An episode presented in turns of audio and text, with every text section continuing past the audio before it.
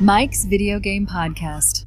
I miss you, Mike. Hello and welcome to Mike's Video Game Podcast. I'm Mike Geig, And I'm Mike Wu. and welcome to episode number nine. Uh, probably. Nine, yeah, because eight was the uh, like the listener appreciation. right. Um, so yeah, episode nine. Uh, we took a little bit of a break, um, unintentionally, just traveling and this and that. Sort of has the effect of doing that. Um, and actually, so this is not our first podcast episode since episode eight. It's just our first podcast of this podcast. Mhm. Um, so we had the pleasure of being a part of the uh, North Coast Game Educators Alliance podcast, NCGEA.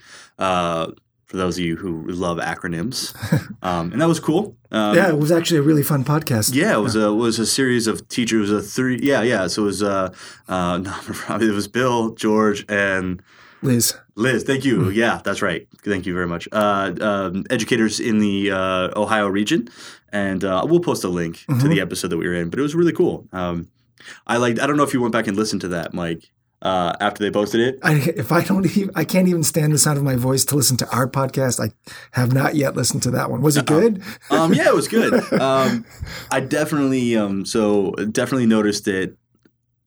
Unscripted or anything, I, I sound like a total jerk. Uh, so when we were talking, they were like, Really? Because like to me, you sounded like you. Whoa, that was a jerky thing to No, say. that's not very nice. Shots fired.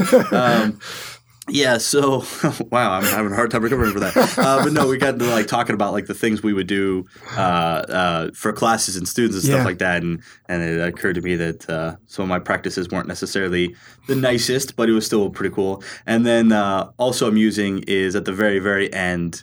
Um, I got like played out uh, as I was talking. They put the music in and faded out, you know, because we were over a time limit anyway. But it was just sort of like uh, da da da da da da, you know, like it was like, the, you're at a debate. or like the shepherd's cane came up, jerked me off the stage, whatever. Uh, it's really good. I'll just talk forever otherwise. But uh, yeah, we'll definitely post that. It was pretty cool. Um, uh, a lot of neat stuff to talk about and ways of running classes and, and board games and, and all that fun stuff. So it was really, cool. Like I said, we'll post a link to it. And uh, they said they're going to have us back. So we'll we'll post it next time we do another one. But that is why there was a, or what are we, two weeks late, one week late on this episode? I don't even remember. I used to be so diligent with the yeah, schedule. we used to be doing it like every two weeks, and I think this is it's been Four? three, three or at least three weeks. At least three weeks. So yeah, okay. So a little late. And then who knows how long I'll sit on this before I actually post it. um, we'll see. But uh, cool. All right then. So uh, welcome again, Mike. Yeah, I think it was worth the wait because a lot of big news came out for us Yeah, to yeah. discuss. Um, so just prior to starting the recording, I was talking to Mike about how um, I wanted to talk about BlizzCon in context to Activision's announcements, and Mike was kind of confused at first as to Apparently, why. I'm a noob. yeah, like I, there's a lot of stuff I didn't know. So go ahead and fill us in on, Yeah. on who owns who. just in case uh, people missed this in the last decade, uh, Activ- decade, yes, Mike, it's been this long. Uh, Activision uh, agreed to a merger with uh, Blizzard, and their ne- it, the parent company is known as Activision Blizzard. Um, Activision is a publisher, uh, works with studios that it owns to produce things like Call of Duty, Skylanders, etc. And you have Blizzard, who is allowed to operate uh, nearly independently um, as Blizzard. But Mike didn't know that there was actually um, No, I'm, a connection there. I'm actually looking this up right now because I want. I might have a saving grace if I can find what date this happened. No, never mind. 2007, 2008. I should have known. Um, yeah, nearly 10 years ago. I was like, man, did that? Ha- if it was like around ten years ago, if it happened while I was uh, in the military, then I can be like, ah, that's my Oh, yeah, excuse. but yeah, no, no yeah. excuse. That happened well after. yeah. So, So uh, the news that I thought was interesting to extrapolate was um, at BlizzCon, which I think a lot of people Mhm. watched on Twitch or or Yeah. streams of some sort. Um, that was just a couple days ago. Yeah. yeah, it was just last week. Yeah, um, okay. And lots of exciting announcements came out for everybody's favorite games, Mm-hmm. whatever. Um, but they showed the trailer for the film for the first time, like the full trailer, um, and they uh, talked about the expansion to Hearthstone, which introduces a new cast of characters along an Indiana Jones esque kind of feel. Oh, Nice. So it's it's not a World of Warcraft necessarily inspired. They're branching out. Branching out. yeah. Okay. Now the characters that fill those roles are it's like, oh, that's like you know Is it like Hemet Nesingwary? Like, are they using those characters to fill the Indiana Jones roles? He was don't- he was a hunter in World of Warcraft. You're giving me Uh, a confused look on your face. You obviously didn't play. Maybe, maybe. I don't know. Um, there's, he's a Tom Selleck looking kind of guy for the guy in the hat. Okay. But there's like this night elf looking uh, character Sh- sure. for for um, the leader of the group, et cetera, et cetera. Okay. Um, uh, Heroes of the Storm's getting uh, improvements like a new matchmaking system. Is Deckard Cain playable in Heroes of the Storm yet? You know, I haven't played it since you and I stopped playing, so I don't know Oh, if he is yeah, yet. the last time I played it was the day it came out. Oddly enough. Oh, really? And I just haven't. I haven't sec- played it again. And I, it was a second it gets great game, but it was like, yeah, I'm, I'm way too hipster. Like the moment it comes out, no, no way. I played it before it was out. Um, yeah, it was weird. But I keep waiting for Deckard Cain, and he's not going to do anything. He's just going to sit like in his own base and just complain the whole time. And like the only thing he'll do is if the other opponent has Diablo on their team, he'll just be like, "Diablo is coming." That's the only. That's his only skill. I want. I want that playable experience. Anyway, I, I Okay. interrupt. You'll role play as him then. It's like this is not a role playing game. It's a it's a MOBA. Fun Get your butt out of that base. Fun fact: If you ever call Blizzard, like Uh-huh. call their number, their machine, their their, their phone system is Deckard Cain. Oh really? Yeah. Oh my God. It's like, oh, it's so great. It's just, I can't even do like, I don't even remember exactly what they say, but it's just, yeah, it's just Deckard. Like, do you know the number of the person you want to call?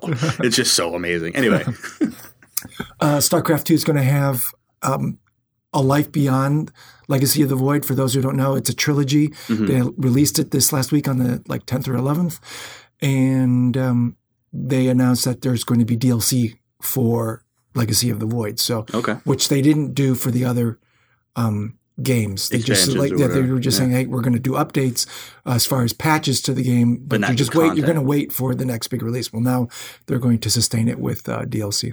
Okay.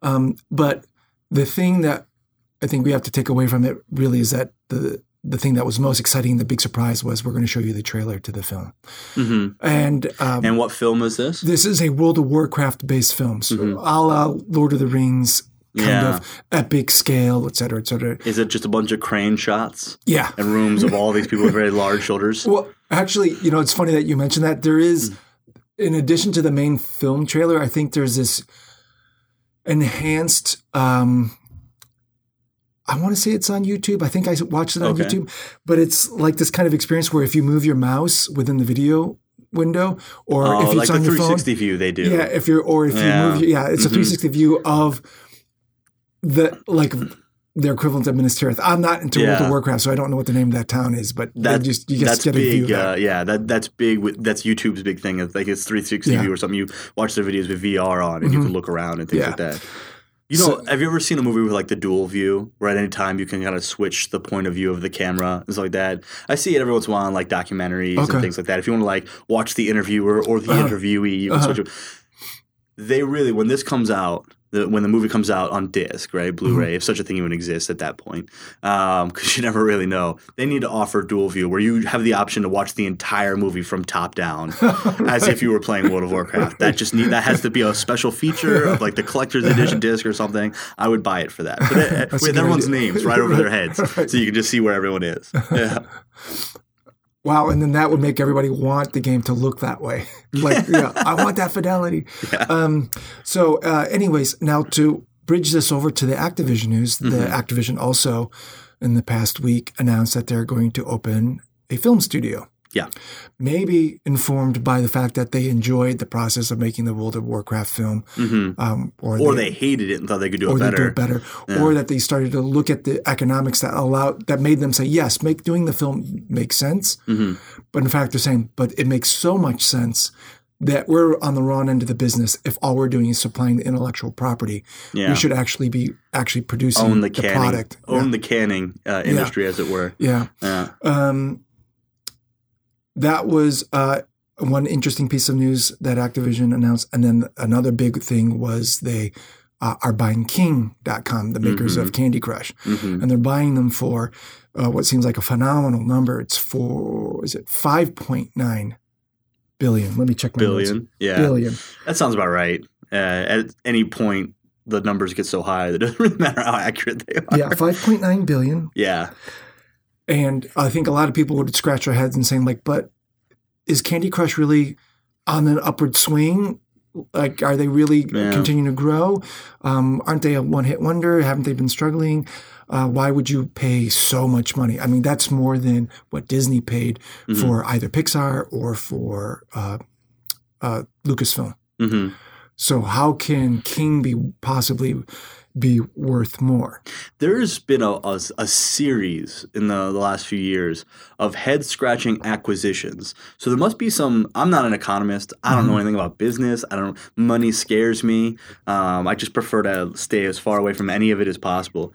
Uh, so it obviously doesn't make a lot of sense to me, and maybe also not to you. Uh, but there's got to be something behind this because so many companies keep doing it. Look how much Microsoft paid for Minecraft, Mhm. and they're like, Microsoft's like, oh man, in a year we're gonna make this back. It's like, Uh-huh. and you think, well, how? Yeah. How could? How can you possibly make this back? And so, and then so you know, Activision buying King, Mm-hmm. um, Facebook, how much they dropped on like WhatsApp, Mhm. you know, so. Maybe there's some some secret sauce behind the scenes we're just not Yeah. seeing. Now, 'Cause oh, yeah, They're not dumb companies, so why yeah. are they dropping There's this amount some, of money? Something is pressuring them. Um, I want to figure this out from looking at another similar kind of uh, Mhm. acquisition that occurred uh, within, I guess, the last five or six years. Um, there's a Japanese developer publisher of mobile titles called uh, DNA. Yeah. One of the biggest, right? Yeah, yeah. Well, in 2010, uh, I had a couple buddies working at a company called ngmoco Mm-hmm. out of San Francisco. Um, they were founded, you know, not too long, like not too long before that. In 2008, uh, people from EA left and started ngmoco to do mobile games, Mm-hmm. and they were they actually had figured out a pretty good um, model for that. Mhm. And so DNA bought them for 400 million. Yeah. Now, when you're saying DNA, you mean D E N A. Yes. Yes. Okay. Yeah, Yep. yeah, D-E-N-A. Which, yeah, it's pronounced DNA, but yeah. you might look at that and think Dina, but it's yeah, a yeah, yeah. uppercase D, lowercase little E, uppercase yeah, N, yeah. uppercase A. And, they, yeah. and then they buy a company with lowercase n, lowercase m, I think capital G. You know, Yeah. it's like whatever. Spelling's not yeah. important. And so this is 2010. And I'm like, okay, mobile is growing, but uh, I think at the time they had about 13.5 million registered users. This is ngmoco, the company Yeah. that got purchased for 400 million. hmm Not monthly average users, total number of people who have ever signed up for one of our games, hmm 13.5 million.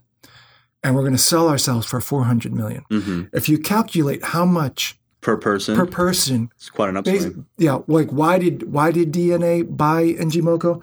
The f- it's for those 13.5 registered Mhm. million registered users. It comes out to about $29 a head. hmm And at the time they thought that was a good price. Otherwise they wouldn't have bought them. Yeah. What's It- interesting about that, though, is again, shadow government Illuminati stuff. Who knows what's happened behind the scenes? Mhm. But DNA, they're the um, uh, it, it, to my knowledge, right now, based on just public news, DNA is the current sole company allowed to produce uh, uh, third-party um, content for Nintendo. So you know we talked about yeah. Nintendo going mobile, Uh-huh, so uh-huh. letting. So Yeah. right now, DNA is the company they named is Uh-huh. the company that can make Right. Android and iOS apps using Nintendo properties. So perhaps that 13 point whatever million subscribers back in 2010 has become something substantial that has given them this leverage now. Mm-hmm. Right. Well, I do know that that was um, a buyout that did struggle. They weren't able to hit their targets of growing that even bigger than they were Mhm. hoping for. But the thing to, I, I was, the point I was trying to make is I believe that the calculus that's going on Mhm. isn't, oh, this property is this prop, you know, this game is that You're profit. buying the users. You're buying the access to those users. Absolutely. And so if you look at King, um, there's a number of places that try to, um, what is it, collect the monthly average users Mhm. numbers for uh, these companies. Yeah. And you'll see that King will vary. Some will say it's 330 million. Some will say it's as high as 550 in the last Mhm. uh, two quarters uh, million. So if you go somewhere in the middle, like say around, you know, if you go low and high, you're looking at an a cost per user in the 13 to 17 dollar yeah. range, which is way cheaper than what N- uh, DNA paid for ngmoco. Then. Yeah. So it's actually perhaps not that crazy of a transaction. If what you're really going after is, hundreds of player millions base, yeah. of players who now you can leverage towards maybe Hearthstone on a phone. Maybe Blizzard has a match three candy based World of Warcraft mobile game coming out, Yeah. and they needed the competition out of the way.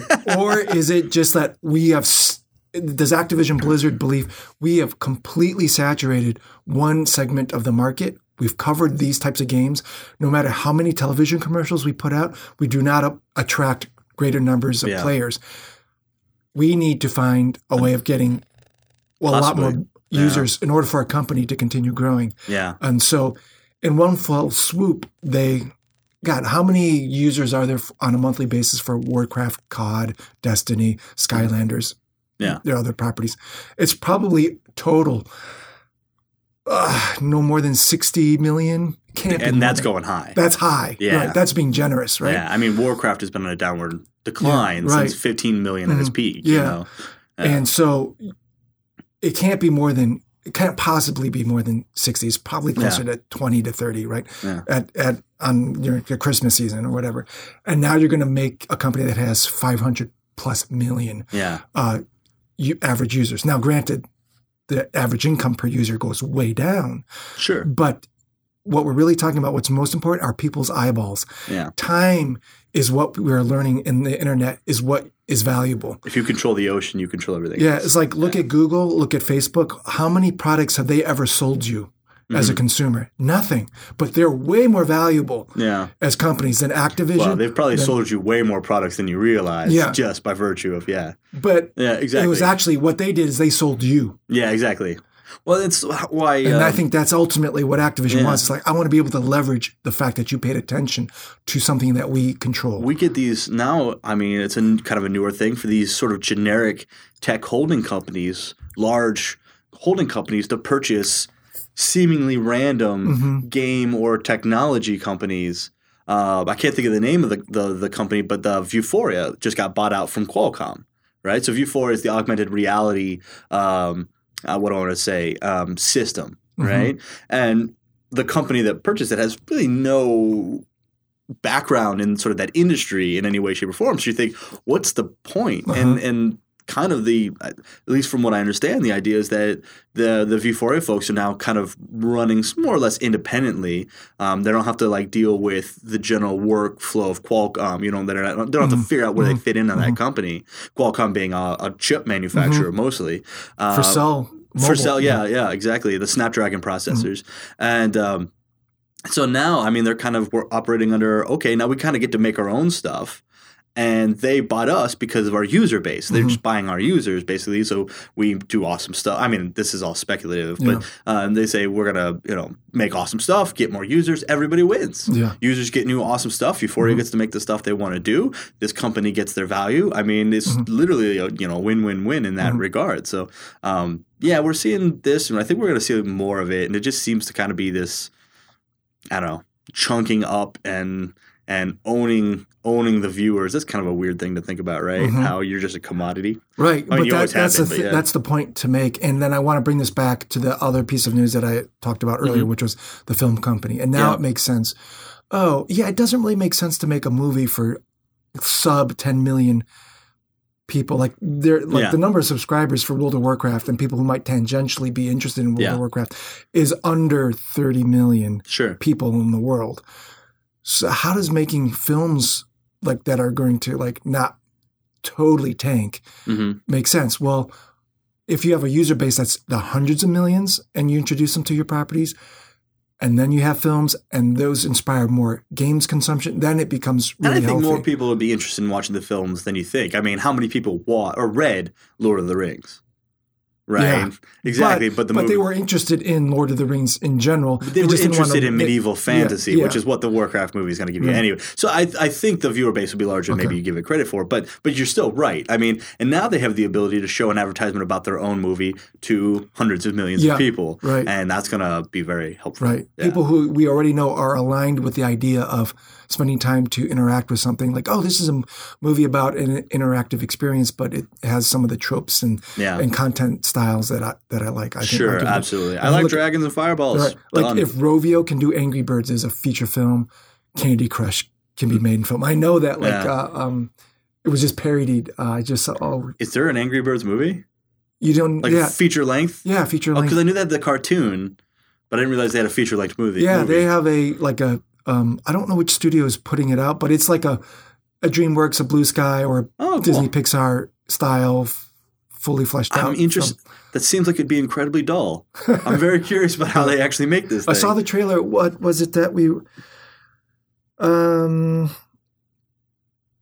it was it was just out on a film that I we went to see. I don't want to say it was Bond. Bond, by the way, was a terrible movie. Oh, yeah, I heard it was- I heard it was was not good. Spectre or whatever. Yeah. I kind of hope the Angry Birds movie is rated R. No, Just no, can no, you it's not- imagine? yeah. It's not rated R. for graphic violence Yeah. and drug use. but it's about a bird with uh with uh anger management issues. sure Yeah. voiced by uh, Jack Nicholson. Okay. Anyway. anyways, that was just what I want to talk about. The Yeah. industry moves in general was it's going cross media ever more, ever more, Branching out, ever more. yeah.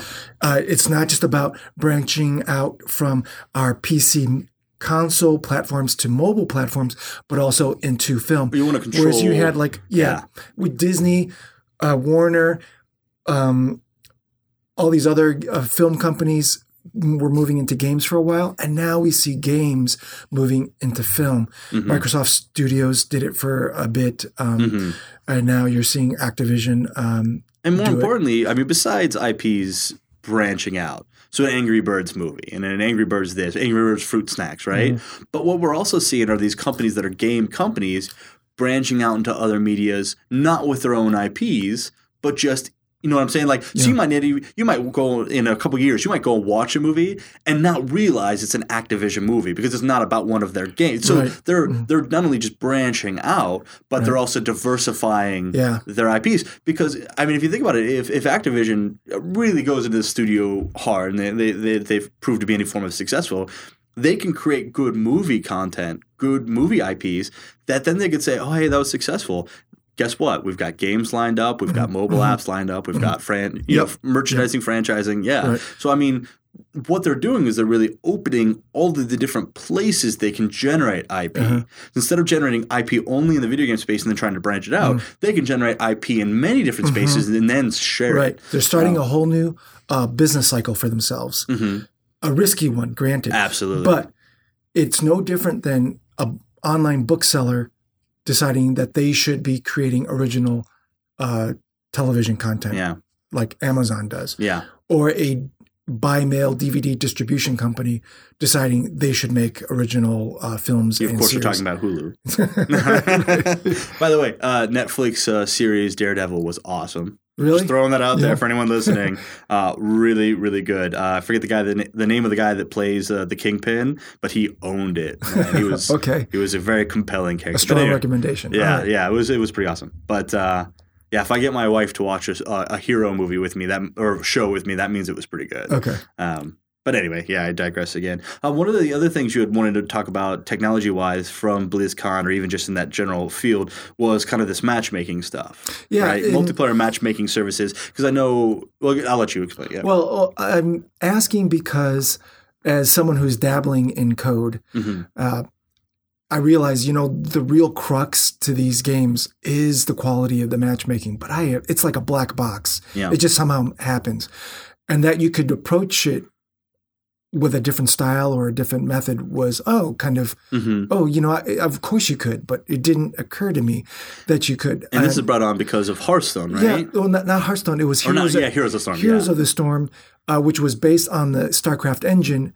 They just did like, well, yeah, it has a matchmaking system. Let's use it. Mm-hmm. Um, it works for StarCraft. And StarCraft, you have multiplayer matches where it's like two v two, three v three. Mm-hmm. You know, so it like there should be no problem. Five v five. You just Yeah. scale it up. Mhm. Um, but that's actually not the case. They found that it was producing suboptimal um, results for them, and so that they were going to unveil. Uh, re- implement a new matchmaking system in the Yeah. next few weeks.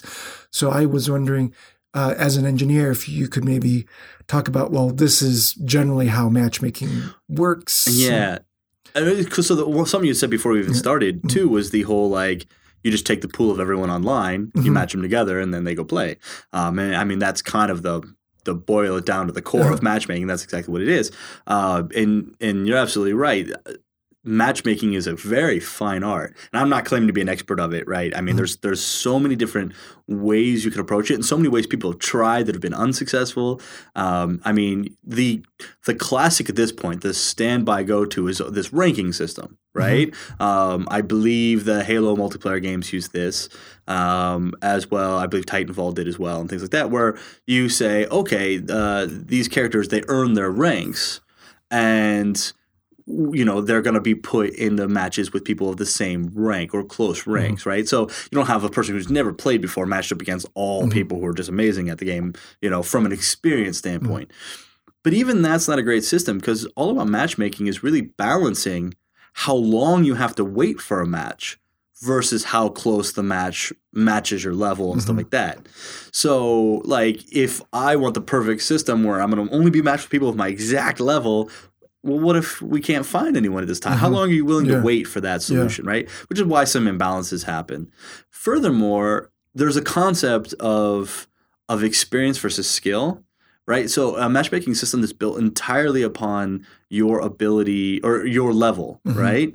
Doesn't mean you're any good at the game because even no matter how terrible you are, you get some experience every time you Mhm. play, which means you can be the worst player in the world and have a high level if you just keep playing Uh-huh. right? Or just logging in, hitting play, and then going and making yourself a sandwich, you know? So having a high level doesn't necessarily mean you're any good. Um, and so that's kind of where this crux of matchmaking comes in. And then you have this concept of, all right, well, why don't we an- analyze how you play? And we can generally determine how skilled you are as a player. And then we can use that secret level Mhm. To matchmake you. Um, and that works sometimes too. But again, how do you, what do you gauge as good, right? Um, if I'm running around with a shotgun just wailing on people on this one map, Mhm. doesn't mean I'm very good. If I go into another, like maybe a long range map and I do the same thing and just get mowed down all the time. Um, and again, like I said, I'm not claiming to be an expert. I don't have a solution. I'm just saying these are a lot of the problems you see crop up. One of the more interesting things that's come up, you know, maybe within the past five years, and was sort of kind of addressed by Microsoft, um, though I don't know that the system was ever implemented, was sort of a personality based matchmaking. Um, Where um, you have these pillars of personality, like, hey, you like to just say super offensive things. We're going to match you up with just other people that say super offensive things. Or you're a troll. We're going to match you with trolls. Um, or hey, you're you're a leader, right? Um, so we're going to match you with a whole bunch of people that aren't. Um, we're going to try to avoid having too many leader types on the same team because then all they're going to do is fight. Um, and so, you know, when the Xbox One was announced, they talked about this uh, ability to like flag trolls and then trolls Yeah. would be matched up. And I actually don't know if it is in the system. If it is, you don't see it. Uh-huh. All you have is your reputation, which is just some numerical Mm-hmm. value. Um, and it might be buried in there. I don't know. But uh, but as it stands right now, you're just going to try to be matched with. I like I have a quote unquote good reputation, a green bar, or whatever that means, and so I'm matched up with similar.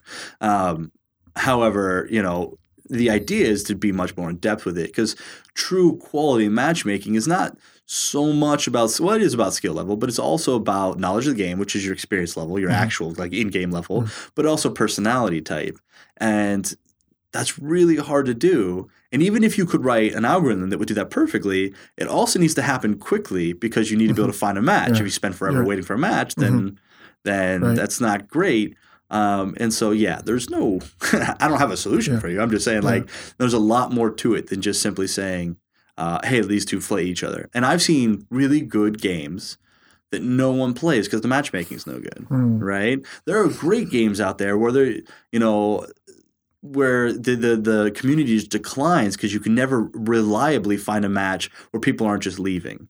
You know, a lot of times people will pop in and be like, eh, and then bounce Yeah. out. And unless you dissuade that in some way or you mark them some way for, hey, you're a leave. That's one of the things Hearthstone does, or not Hearthstone, I keep saying that. Heroes of the Storm does. They mark you as a leaver, Mhm. someone who abandons their team. So you only get to play with other people who are marked as leaver, like people that abandon their teams for so long until Yeah. you redeem Right. yourself.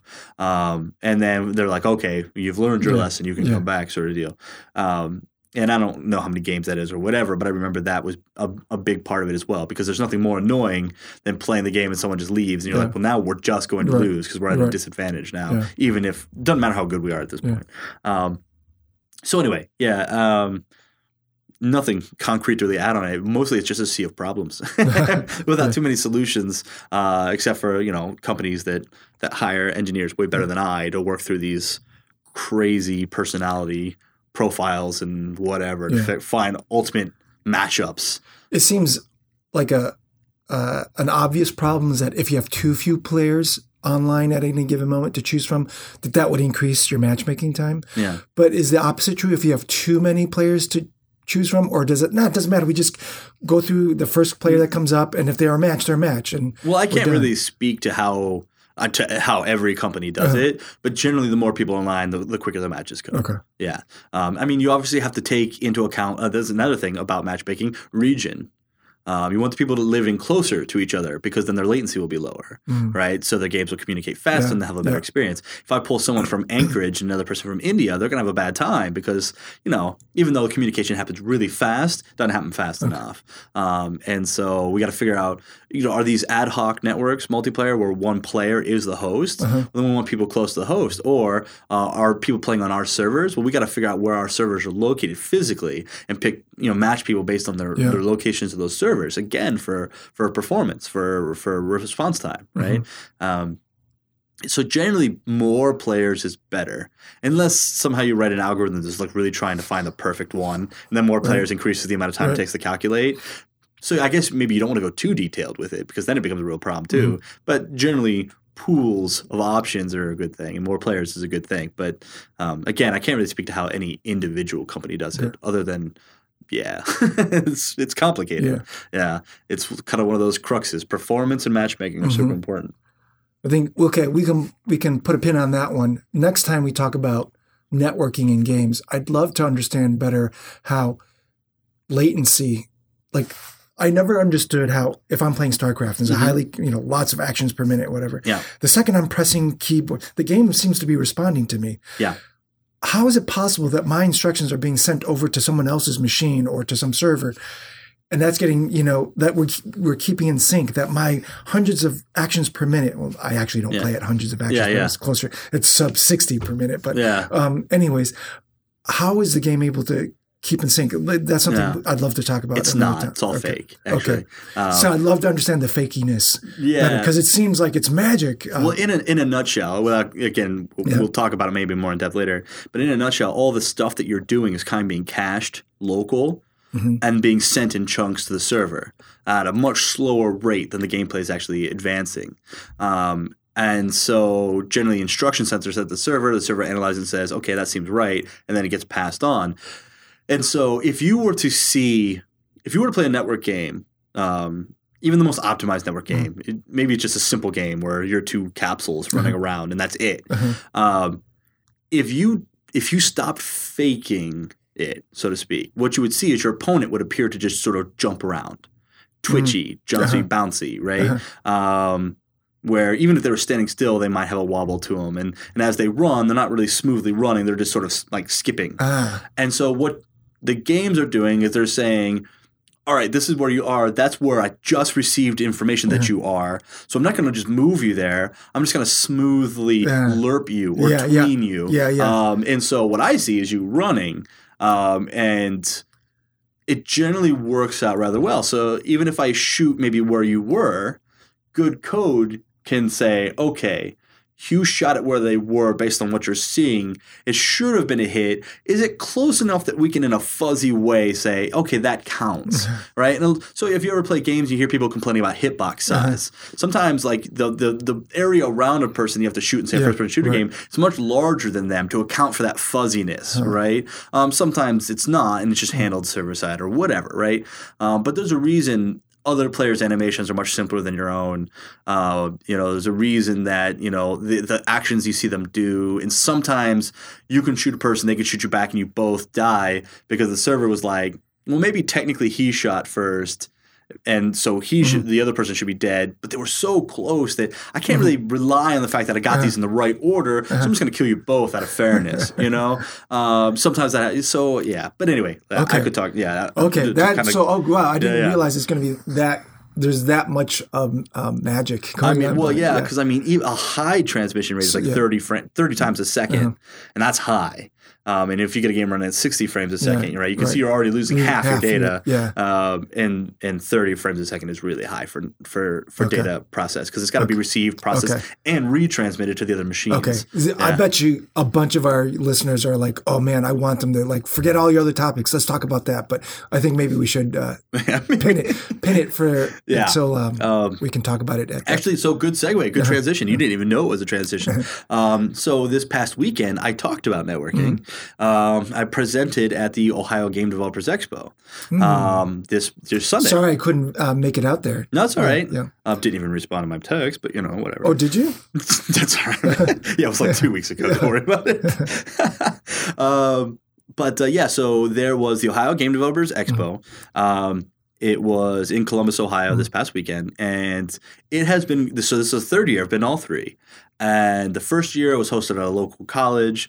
The second year was at COSI, and they had booths and stuff like that. And this year was at COSI again, which is the Columbus something of science and industry. Basically, it's like um, like a, a science center um, where you can just see like the lasers and electric arcing off the ball. It's, it's like a science museum sort of deal.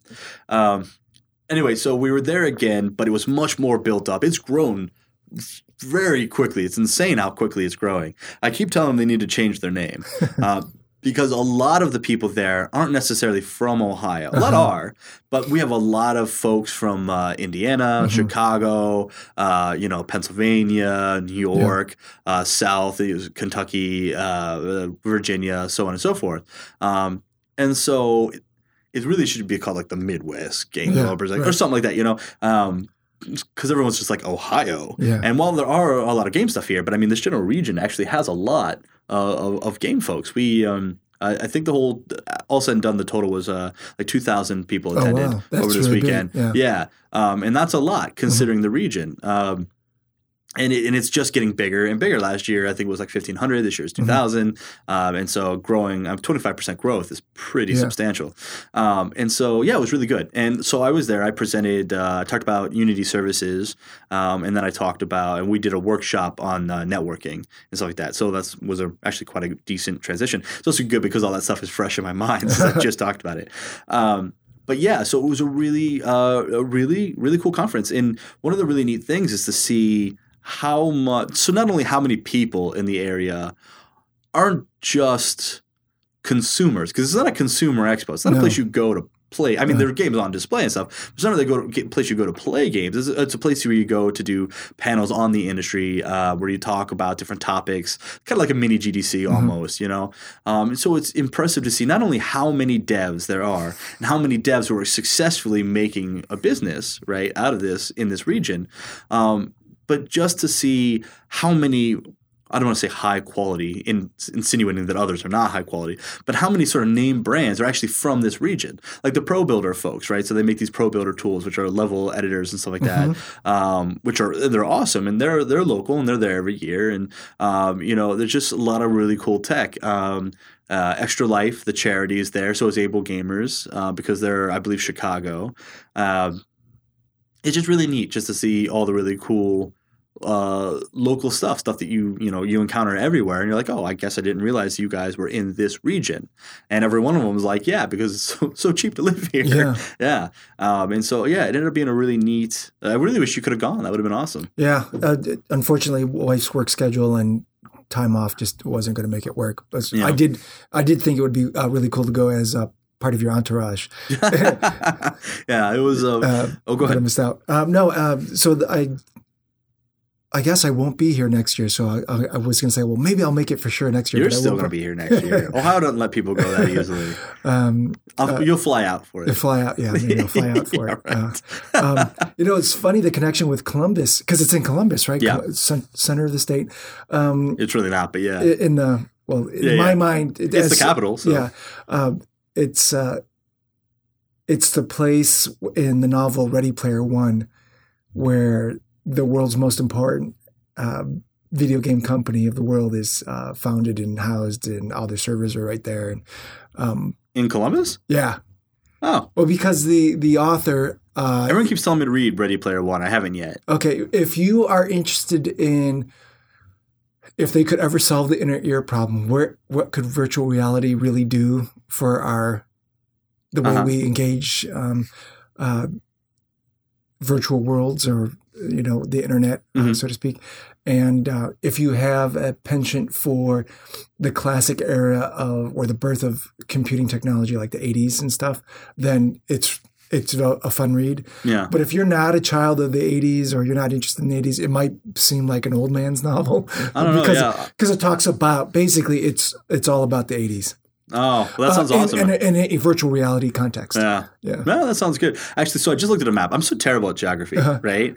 Uh, Columbus is actually pretty much right in the center of Ohio. uh, I live in Ohio, I have my whole life, uh, and uh, nah, I'm just terrible with geometry. Uh, I actually didn't realize how you know which states actually touch Ohio as well. So I'm learning all sorts of stuff by looking Really? at a map right now. Um, Yeah, West Virginia is directly below West us. Virginia, Michigan. Yeah. Yeah, man, we're just learning today.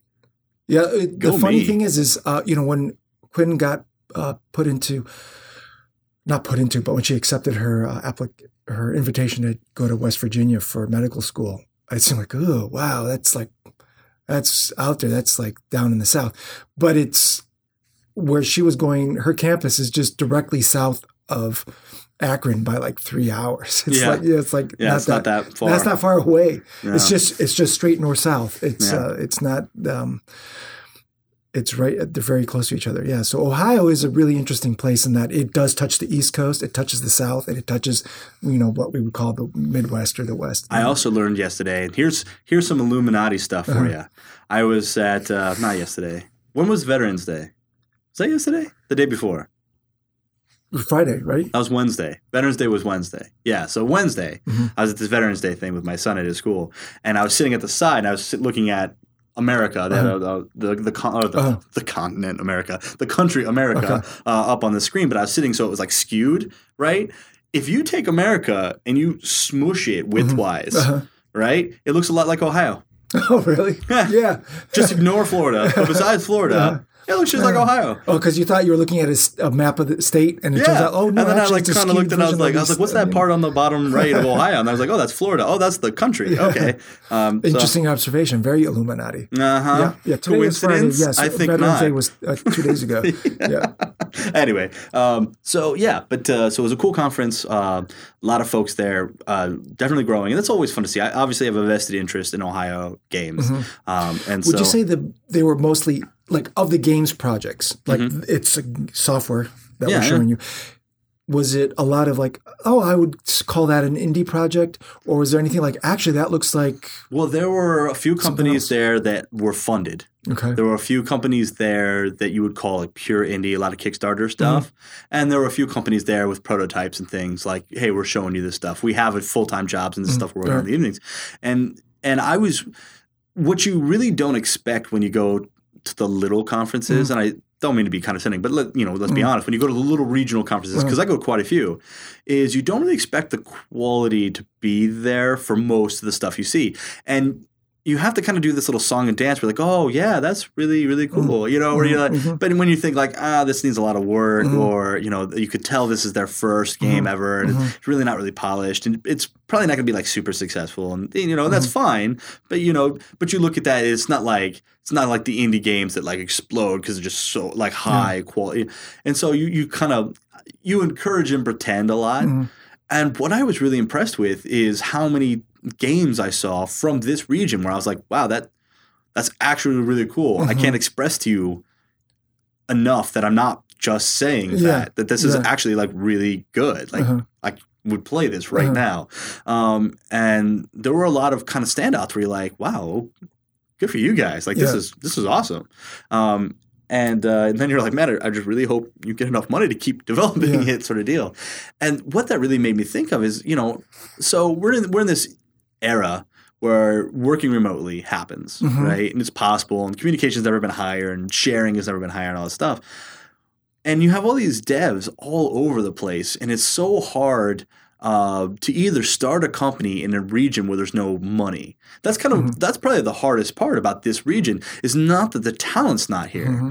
It's that the talent needs to be grown here and go somewhere else because there's no money Uh-huh. to get started here. I mean, uh, Jeremy Handel, Handelabra Games in Cleveland, uh, their big problem is they they have a game that's really good and fairly successful, but the hardest battle, as he'll tell it, is is getting the startup money, venture Mm-hmm. capitalists, and so because you know there's so much money in this region, right? That's from building the railroads or Yeah. oil or coal or They're- rubber. yeah, and they're like Akron, yeah. video games, Yeah. you know. And then you go out west, and, and he was telling me that, uh, this just this past weekend. He was like, all you need is hundred thousand dollars to get started up, and they're just Mm-hmm. they'll look at that number and be like, no, come back when you need real money. Yeah, you know, right, I was like, go get that locally, but no one, you know. So it is that's the hardest thing. It almost seems like the world would benefit, or maybe it wouldn't. Who knows? From some la- support lattice work Mm-hmm. of all of these different companies, no matter where they are, being able to receive financing stuff. And I guess maybe the, that's what Kickstarter is, or maybe that's what that Fig is, where investors have the ability, Right. you know. But it seems like the sooner that happens, the better, because there's a lot of good talents everywhere, really.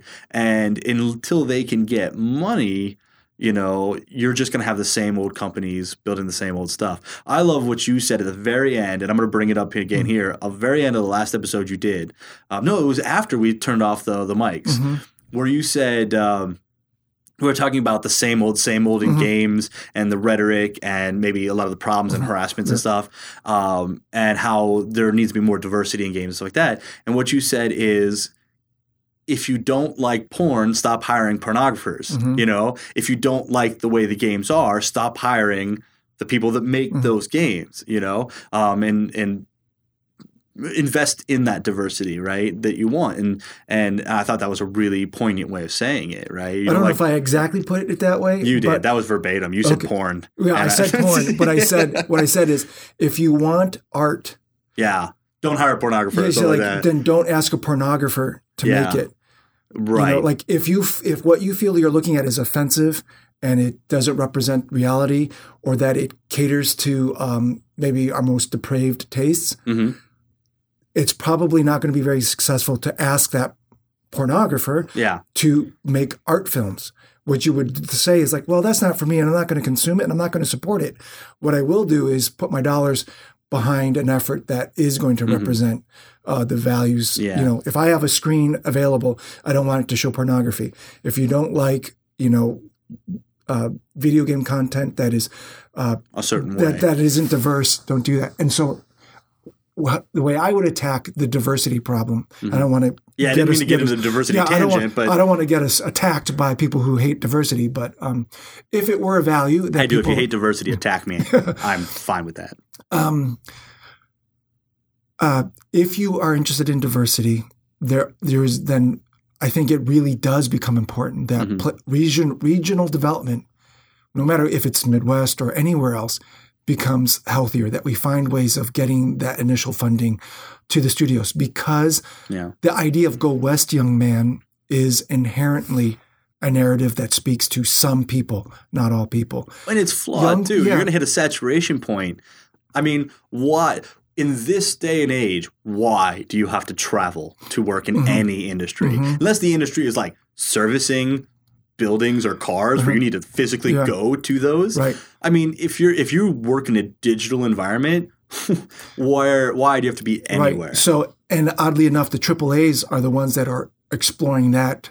I would say the uh, there are a few people who started out as indie and they had to work uh, Mm-hmm. collaboratively and they found a model that worked and they're trying to scale it up now. Yeah. But the people who've done it a lot have been the big AAA's who have been you know taking the fun out of game development. But Yeah. they're the ones who have learned to distribute it 24 hours around the clock. There's some part of the world working on Assassin's Creed or working on, um, you know, eh, Call of Duty, whatever. yeah.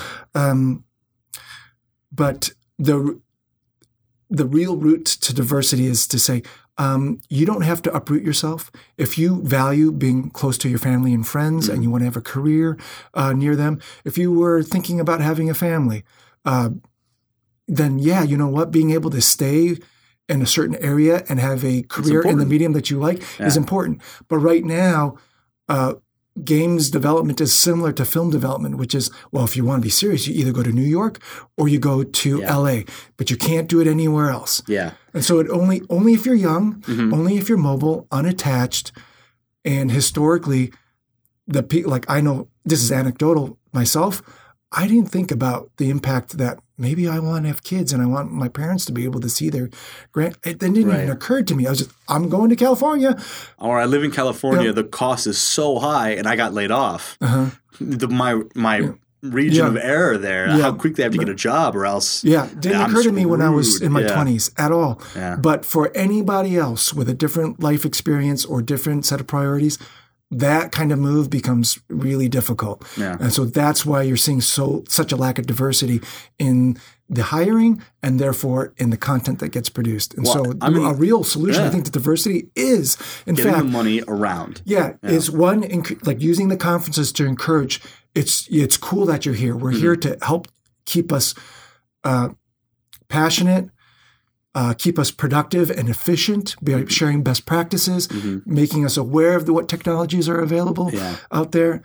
And then also to see the breadth of types of products. We don't necessarily have to be doing an indie console game. Right. I was wondering maybe if you saw things like this is, was totally legit, should have completely belonged at the conference, but it was a game that I didn't even think was a game, but it you know it fits. Well, there was a I'm lot of so- neat stuff. There was a lot of uh, also folks in, in Ohio doing um, um, industry stuff. So not necessarily game related, but Mm-hmm. using game tech for architecture and medical and stuff like that. I mean, that's huge. We have a lot of companies in Ohio doing a lot of really high cost work with games tools for the medical industry and stuff Mm-hmm. like that. Just in Columbus, Ohio, right? I've visited a couple of them and it's great.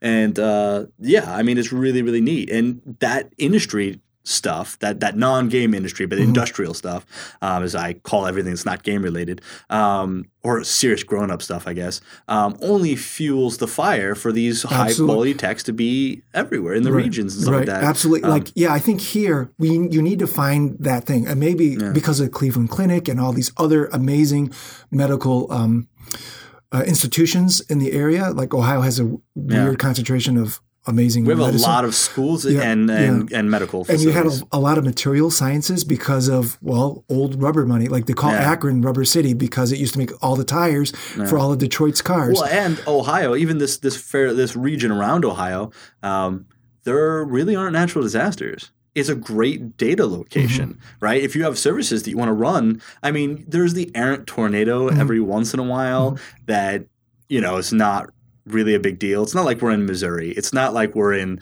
uh, you know uh, uh, uh, California with the Mm-hmm. earthquakes. We don't have the wildfires. We don't have floods. We don't have we have our, our we don't have hurricanes, Mm-hmm. you know, stuff that would knock uh, New Jersey, New York, uh, the whole New England out. of Mm-hmm. You know, we have a, a tornado once every two years, you know, and it rains sometimes, uh, and so yeah. Um, anyway, But, well, yeah, anyways what i'm thinking is those are the hooks for an area in the midwest like ohio to leverage um, like the northwest leveraged boeing and microsoft there are hundreds upon hundreds of games development studios in the Seattle area alone, many of which are hugely successful.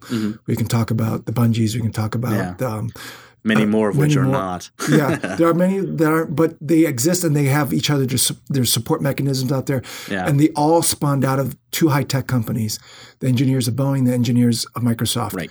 And so the engineers who help the medical field, the engineers that help the the material sciences. Uh, by and they use the tools that game designers use are going to f- it's going to spin out Yeah, industries all this feed each other. entertainment. Yeah, right. so um, just because there isn't a AAA publisher here in the Midwest doesn't mean you can't leverage experience, work, jobs, And contracts that come out of these other fields to feed um, your passion projects that end up becoming small companies, which end up becoming big companies. So, uh, so I, I guess I've kind of said my piece Yeah. about the whole thing, and Yeah. it was a neat conference and everything. I don't know if there's anything else you wanted to add. No, I think I think uh, that was great to hear. I know Yeah. that when I was working out on the West Coast, I can't tell you how many people came from uh, specifically from Ohio. Yeah. Like some of Oh, the yeah. most talented people that I've ever worked with I uh, come, I come would- from like they were either educated in Ohio or they grew up and were educated in Ohio. I uh, I went out to uh, Disney Studios in uh, in L.A. and I was uh, doing a I was just kind of talking, showing some stuff off. When I got there, one of the guys in the front row is someone I played games with like two weeks before here. oh, really? I'm like, dude, what are you doing here? He's like, oh, I moved. I'm, I'm an animator and oh. I got a job out here and I moved out here. And I'm like, I just saw you like two weeks ago. And it was like, oh yeah. And it was just like, I didn't even know you were an animator. I'm like, oh my god. He's like, everyone. Any you go to Disney, you go anywhere, and you say, oh hey, I'm from Ohio. And they go, oh yeah, me too. Or I'm from Indiana. Or I'm from Pennsylvania. Everyone's from here. Um, I'm just looking to get out, I guess. Well, remember, if you take the United States and you squash it widthwise, Uh, That's right. Everyone is from here. Illuminati, except, Except for, for Flo- except except for Florida. Alaska, Florida, and Hawaii. Hawaii. I got my eye on them. I got my eye on them. So I'm not right about those states. But uh, um, I, there was one other thing I wanted to talk about, but we kind of don't have time. We only have like five minutes, so I'm not. We're not I'm not going to get into it this episode. We'll talk about it next one. Um, that was the whole uh, developing emotional content and character Okay. connections to characters and stuff. We'll talk about that next time. Um, since we have five minutes left, I will take a moment to just say that uh, I'm way, way into Fallout 4. um, as a matter of fact, I got it Tuesday at midnight, and I looked this morning. My character has 28 hours played, Uh-huh. and it's my second character. um, so Friday morning from Tuesday morning, yeah. So played a lot. A Is game. it is it the scope of the game? Like, there's just so much detail and everything's thought There out, is. or is I'm it? a completionist, so if you give me like 700 mundane things to do, I'm like, yes. Uh-huh. You know, the story's pretty good.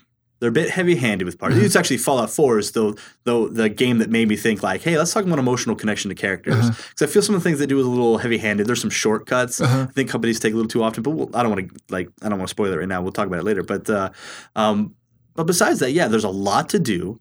I'm really digging this whole new settlement thing where you, uh, so Fallout Shelter, you know, Mhm. mobile game where you Mhm. kind of build a vault and whatever, and you have to maintain the happiness. And you could tell they heavily relied on what they learned from that in Fallout 4 because you set up these settlements and you have to provide food, water, shelter, um, defenses, and then settlers arrive and you gauge their happiness level. And if you get really good char- charisma and intelligence, you can like set up markets and trade routes between them and stuff like that. And that's just another angle to sort of drag you into the game. and what's really cool about it is within the settlements, the facilities you build is almost Minecraftian, right? You put up the walls, you lay the foundations Yeah. exactly where and how you want. You build ex- the Mm-hmm. things that you want.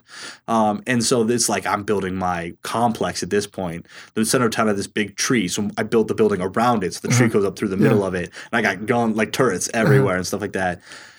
And you look at that and like that pulls you in, and so you find yourself with so much stuff to do in the games, and it makes you think like, talk about talk about hedging your bets. If I like first person shooters, Fallout's a Mhm. first person shooter.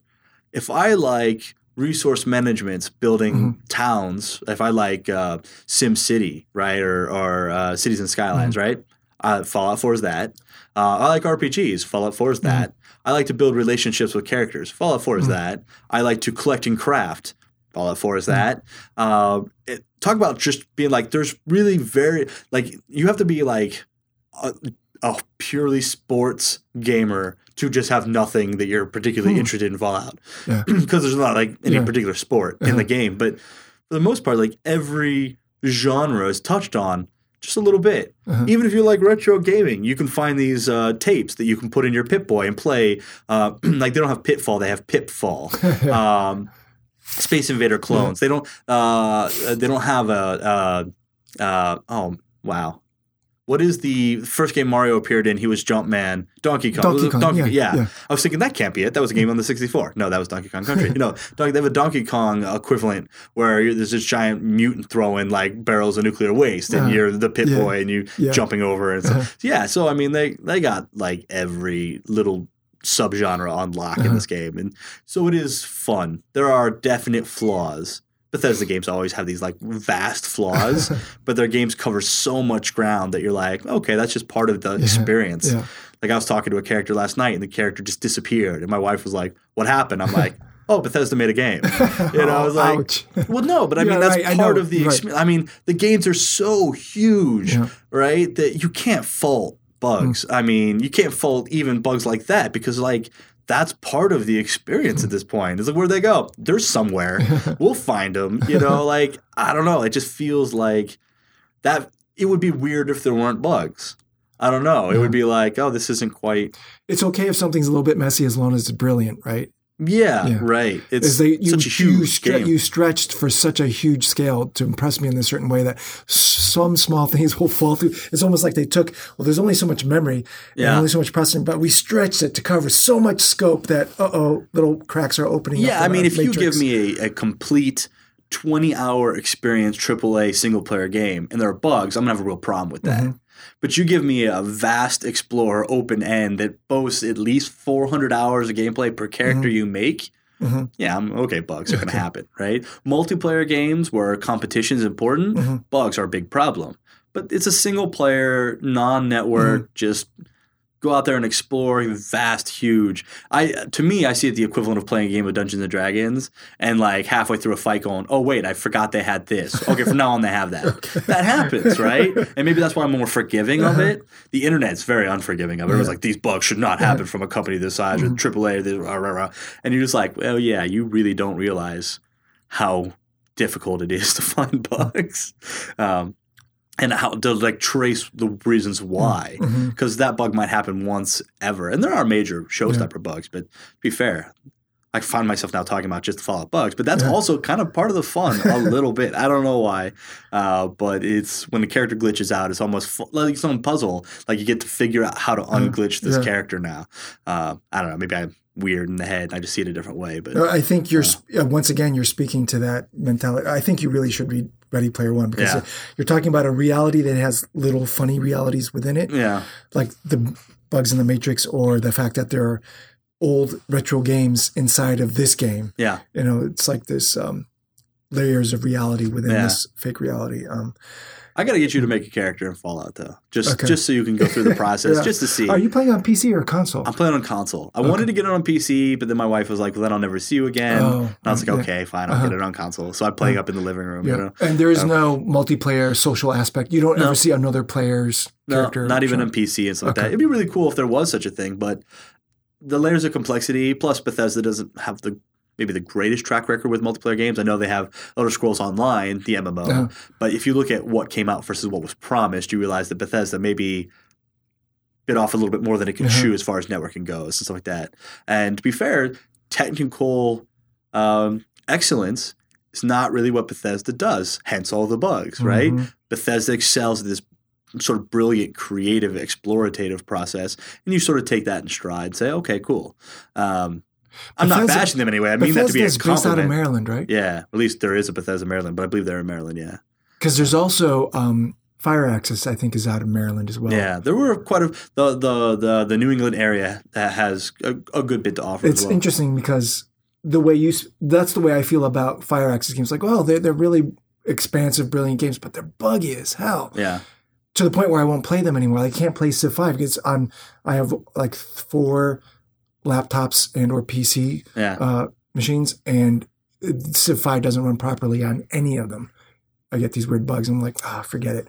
And so I didn't, I haven't played that other game that everybody talks about. Um, um, the alien invasion one, uh, XCOM, XCOM. dude, it's awesome. It's Because not buggy at all. Really? Oh, it's amazing, dude. you never played XCOM? No, because right. I read about the bugs. I'm like, I'm oh gonna yeah. load it onto that. that It's like, oh yeah, it's a, it's a, if Firaxis had anything to do with this, it's going to be buggy as hell. I no. won't be able to play it on You my just don't even know. Oh my God, we're gonna stop the podcast now, and I'm just gonna like load this up for you. All right, podcast over. Okay. um, So next time we'll talk about networking magic and XCOM. and uh, or and connect character connection to character. Maybe that would be because aren't you don't you support characters throughout the campaign? Mm-hmm. So we'll Oh, and I get really into them too. yeah. So like, we'll, connection to character. dude, I got a support guy yeah. named Hassan with a titanium shotgun. I still play with him. Like, it's, oh yeah. But anyway, um, Okay. yeah. So we'll talk about this stuff. So we already got the topics for next time. Yeah. It's done. Man, we're productive today. uh, well, thank you for listening, everyone. Um, uh, the things you learned. Oh, Columbus is in the center of Ohio, and the United States looks like Ohio. Um, and if you're playing a drinking game, take a shot every time you hear me say Ohio. Uh, and then otherwise, uh, thanks everyone for listening. This has been episode nine, uh, I believe, of of Mike's video game Mhm. podcast. I'm Mike Geig, And I'm Mike Wu. and uh, goodbye. Go play XCOM if you haven't done it. Then Fallout 4. Yeah. that was good. Yeah. I like it. All right. Bye.